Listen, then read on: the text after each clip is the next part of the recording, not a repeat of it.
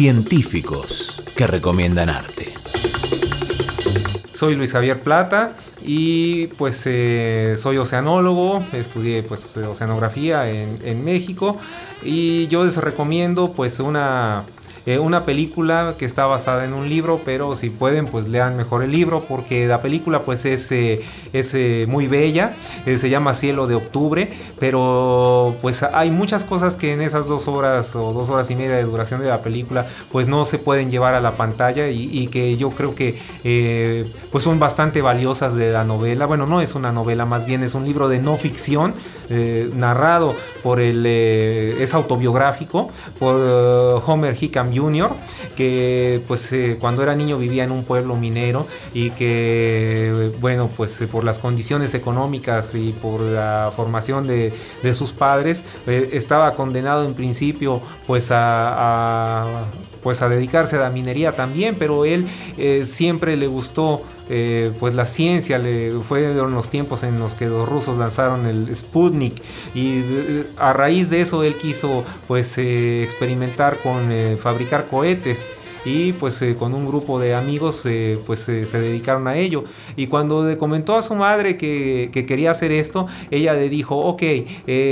respóndeme nada más si, si puedes o no hacer que vuelen tus cohetes porque de eso depende tu futuro universitario. Y no solo universitario depende el futuro de tu vida y, yo creo que eh, lo, que más me gustó de, este libro es, eh, y que se pierde en la película es que fue un, eh, esfuerzo comunitario para sacar pues a un grupo de jóvenes de una situación que, en otras circunstancias pues los hubiese llevado pues a, una vida sino de, de pobreza, por lo menos muy difícil de trabajo y de una economía pues muy complicada. Pero gracias a esto, pues en, el libro se ve que, los mineros, que las esposas de los mineros, que, los maestros, que todos ellos eh, pues eh, ubican que, estos jóvenes tienen este, este algo que los diferencia de los demás, de esta, esta creatividad, esta curiosidad, este deseo y este trabajo